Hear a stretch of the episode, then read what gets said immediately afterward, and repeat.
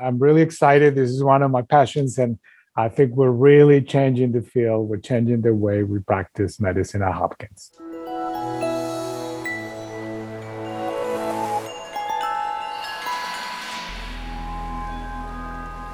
Welcome back to the Faculty Factory podcast, folks. I'm your host, Kim Skarupski. On today's episode, I'm really pleased to introduce you to Dr. Jose Suarez. Jose, how are you? Oh, hi, Kim. How are you? Nice to be here. Well, thank you so much, Jose. Why don't you tell people what it is you do here at Hopkins? Yes, I'm the I'm a professor and director of the Neurosciences Critical Care Division, and uh, that's part of the departments of neurology, neurosurgery, and anesthesia and critical care medicine. I'm also the director of the Precision Medicine Center of Excellence for Neurocritical Care. Okay, well, we've heard about precision medicine, and I cannot wait to get into this really juicy topic today because, folks, guess what? Dr. Jose Suarez is going to talk to us about information overload in the context of what he does every day. So take it away, Jose. Yes, I think at one point that is important to realize is that when patients are admitted to the to any ICU, uh, you know, there is a lot of monitoring that goes that you know that goes on in the ICU. You get hooked up to a lot of different devices, and we as providers and the nurses in the uh, in the unit are bombarded continuously by an overload of information, and it's very difficult to know what part of that information is is more important than the other. And uh, the truth is that most of the time, the information that we receive and all the alarms that we receive may not be that important. So the, the challenge for us is trying to determine which which of those alarms or which of that those pieces of information are the ones that we should be responding to. Wow. So I can already think of so many applications of this concept of information overload, data bombing, alarm, uh, a state of constant alarm and alarm fatigue. So, this is just, I think, so important on so many levels. But why don't you tell us about how this, uh, what you developed, this concept of handling and prioritizing alarms works in precision medicine and in emergency and then in critical care? And then let's talk um, about how we can apply this. Uh, up and down and across different different levels of our daily lives. Yes, sure. So what we're trying to do is, is uh, basically is trying to get all that information, integrate that information, and come up with a better classification for our patients. What that means is that we're trying to find um, uh, features that are similar to the patients that are the sickest and the patients who are the healthiest when they're in the ICU. And by doing that, by, by find those features that apply to one group or the other, we can actually define them better and then create alarms or create um, um, eh, you know information that goes directly to the providers or the nurses to let them know this is important this is not that important. So if something is really important, what we're telling them is please go pay attention to Mr. X in bed Y. The patient needs extra attention. Please go and review the records, examine the patient because something is happening there that you need to attend to now. Now, the other piece of information that would be important is that we can also help family members when they come in to the ICU because they're also they're also seeing all those alarms. They're also hearing the alarms. And that creates a lot of anxiety and a lot of stress among the family members. So we're also trying to tell them, okay, don't worry about this. This is not this is not an important alarm, but if you hear X, Y, or Z, and then we will let you know those are the ones that are important. So that, that they could have hopefully a more pleasant experience in the ICU and they could they could feel more at ease knowing that we are developing extra tools that can help us define those patients better. Wow. I am just so excited to get into this, Jose. And I it sounds to me like you have figured out and that you are working on alarm phenotypes.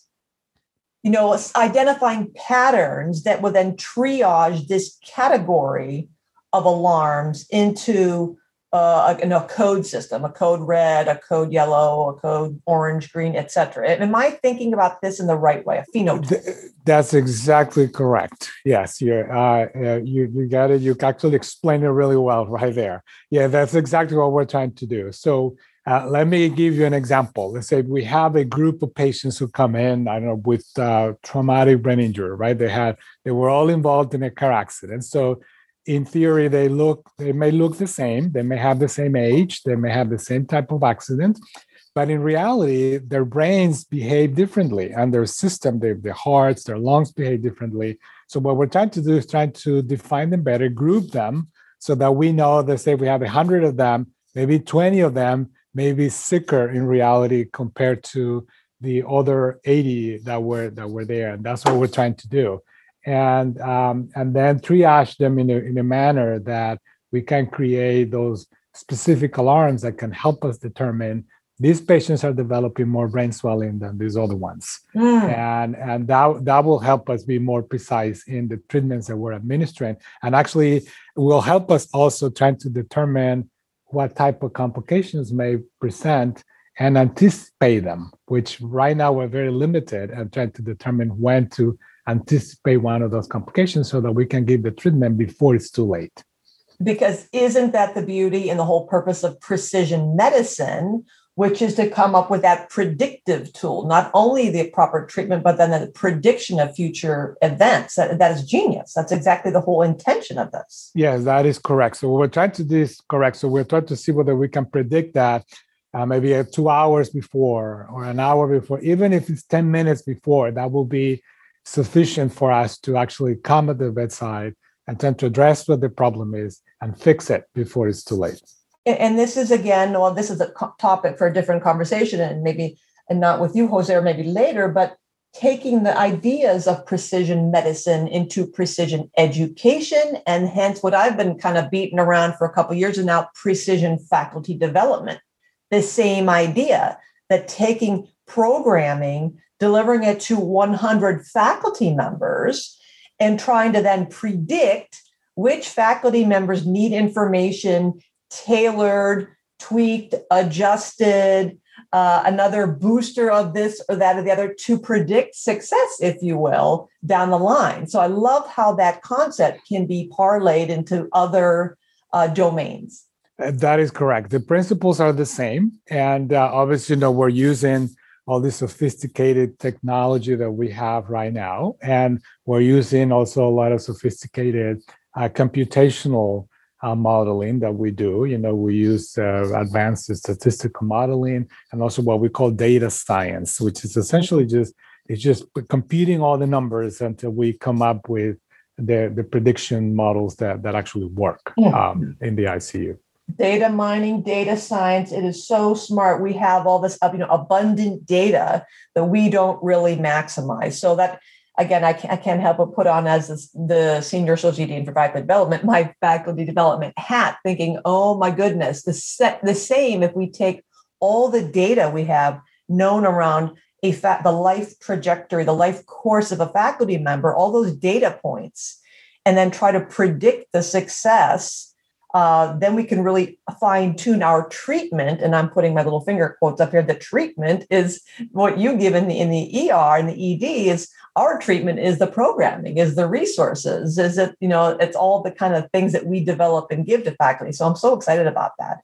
But I want to switch back to something else you said that was really, really important. And that is you brought in the, the systems, the family systems approach. That the other element, in addition to the scientific uh, medicine, treatment, cure, prevention, all those um, ideas is the undergirding the, the, the importance and the value of the family being there and hearing all those alarms. And I'm reflecting on the time that I had with my mom before she passed in the intensive care in the hospital and all the alarms going up nonstop and just the, the maddening the maddening stress of that, of feeling like it's been going on for 20 minutes and nobody seems to be in any kind of a yank to get in here and fix that, whatever's going on. They come in and go, oh, yeah, the hose was just pinched or twisted or something. I'm thinking, well, that isn't that kind of important? And and it was really raising my stress level not only because I felt like where's the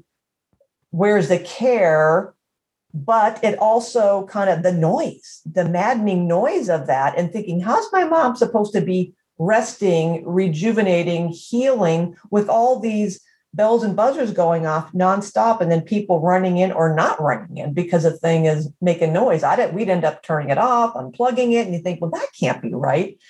So I'd like I'd love for you to talk a little bit more about how you educate family members around this is an annoying buzzer. This is the one we're really paying attention to. If this, then that. How do you engage in education and conversation around that with family members? Yes, that's a, that's a, a very good point. Uh, because at the moment, of course, as you as you uh, pointed out, uh, there is not a good method to actually try to discern what's important and what's not, what's a nuisance alarm and what's actually really, really important.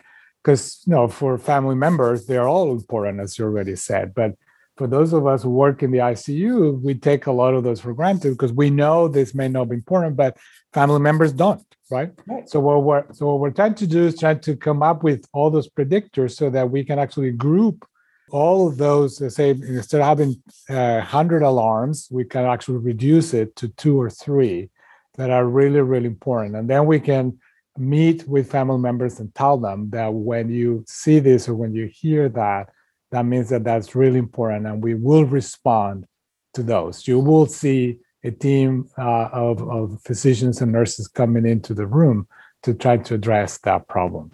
Yeah. If for some reason you see that, yes, that that alarm or the whistle, whatever you want to call it, goes off, and there's no one around, then that's a sign of concern. That's when you should really be concerned. And I think so that we're trying to get them uh, more involved with the care of their loved ones, so to speak, so that they mm-hmm. understand uh, when to react to. And I think that would also help uh, reduce the level of stress. Mm, Dr. Suarez, that is just so, it's so fundamental to care and just common decency and respect. So, first of all, thank you for being mindful of this and noticing this and and recognizing the family as part of this system of this patient. And so i just think it just it's such a simple basic common courtesy but it's just profound because we really don't talk about it. So first of all thank you. And and i really want to i want to share another story and kind of because it's making me recall a couple months ago i went to the dentist and I had these gaps between some of my teeth and the gum line. So, of course, um, they have to put some kind of like primer or some spackling for all intents and purposes they put in there to fill that little crevice. And part of the polishing is they had to do that. And and after she was done with the polishing machine, I said, you know, Dr. Lynn, I love you and I'm so you know, profoundly, you know, thankful and grateful for this technology. But for the love of Pete, you would revolutionize dentistry, the whole industry, if you could put a silencer on this thing. If we could put silencer on weapons and sneak around shooting people, you know, on the sly, why in the world can't you put a silencer on this whirring noise? And she kind of laughed and said, "Oh, Kim, you know, you know, you're not the first person to say this we know how annoying it is and anxiety provoking it is in the patient. And imagine what it is for us listening to it all day long. So I'm thinking, of course, not only about the patients, their families being exposed to this mind-numbing, anxiety-provoking, you know, noise all day with their with their mom or dad or loved one, but also the folks, as you say, who work there and are used to it and take it for granted and tune it out. But it's got to be boring in their skull at some point before they are capable of blocking it out.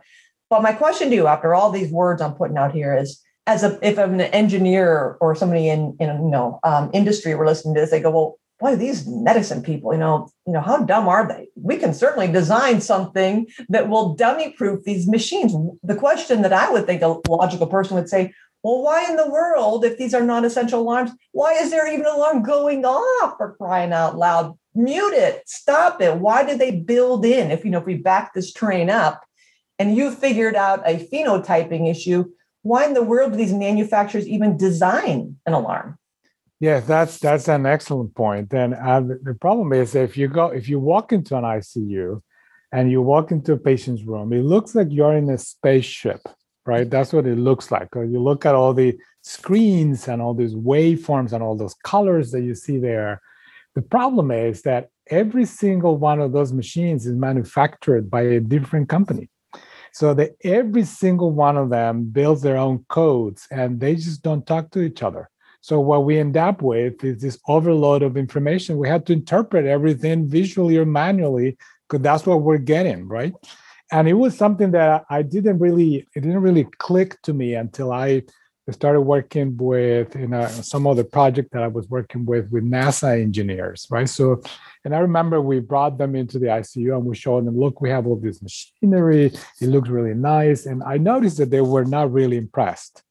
Yeah, they say, yes, I, I see you have a lot of equipment there. It looks really nice and new. It smells new, but you know they don't talk to each other. So they figure it out very quickly, and they say this is the problem that we were facing back in the days when we started with the space program. And that was the first thing that we needed to figure out. One of the first things is how to integrate all those data so that when the pilots get on the rocket, they know that if this light goes off, this is what it means. And if and if uh, there is this signal going on on this screen here, it means why I need to do why. They don't need to know what every single button means. They only need to know what the alarms mean and how to fix them. And that's what really got me going with this idea about doing something similar in the ICU. Understanding, of course, that we're not machines, we're humans, and we behave a little different, and we have to adapt that technology to the ICU.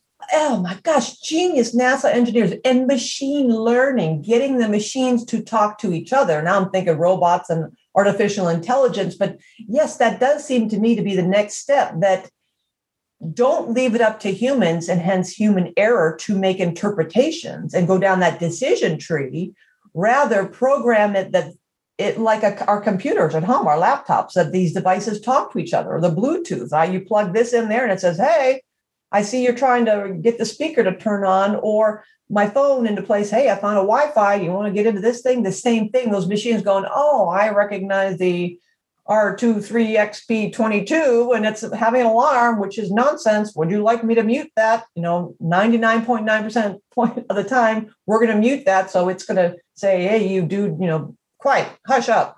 So that that talking and that crosswalking machines, and if you can get the industry to design, you know, the design thinking approach of just like those NASA engineers, you get the end users in the room. You know, you get the brain surgeons in the room when you're building a brain surgery tool and have them focus group it. And then if we could get that kind of next generation, wow, wouldn't that be fabulous?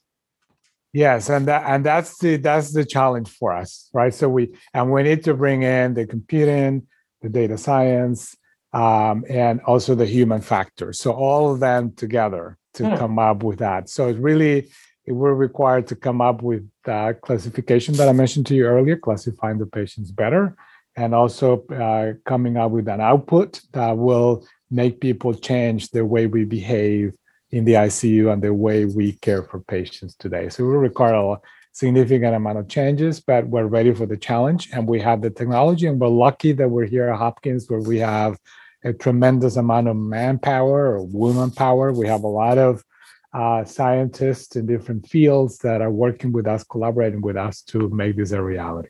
And Dr. Jose Suarez, what do you need or what could we use to get us to the next generation, the next level? Yeah, one thing that we would need, of course, we would need uh, a, a, very steady source of funding to do this so that this could be actually, we can maintain this uh, and keep going with this uh, with this uh, program. You know, so we really uh, it's something really novel, and uh, we're really changing the field. And it will be really good for us if we can make this self-sustainable with a good source of funding. That will be um, really the key. Oh my gosh, this is just fascinating. I could talk with you for a couple hours about this. Jose, if someone wants to reach out to you because maybe someone's listening to this or they've sent this episode to a friend of theirs and someone wants to invest in the wonderful science and the the wonderful creativity that we're doing here at Hopkins, how might they get in touch with you? I think probably the best way could, could be either sending me a, an email through my email address uh, at jsuarez5 at jhmi.edu. That would be the best way. I'm very responsive to emails, so that would be the best way for them to communicate. Let, let me repeat that. It's J Suarez, which stands for Jose Suarez 5. So it's J S U A R E Z, the number five, at JHMI, which stands for Johns Hopkins Medical Institute, jhmi.edu. I am just so excited about this whole thing. I love talking about this really cool next generation steps of precision medicine. Let's dragging this through to precision faculty development. It's the future. We're doing it. Thank you so much for the work you're doing and for bringing all these geniuses together in the ICU and all, all the wonderful work you're doing in neuro. And um, I really appreciate you coming on the podcast today. I'm going to leave the last um, word up to you, Dr. Suarez.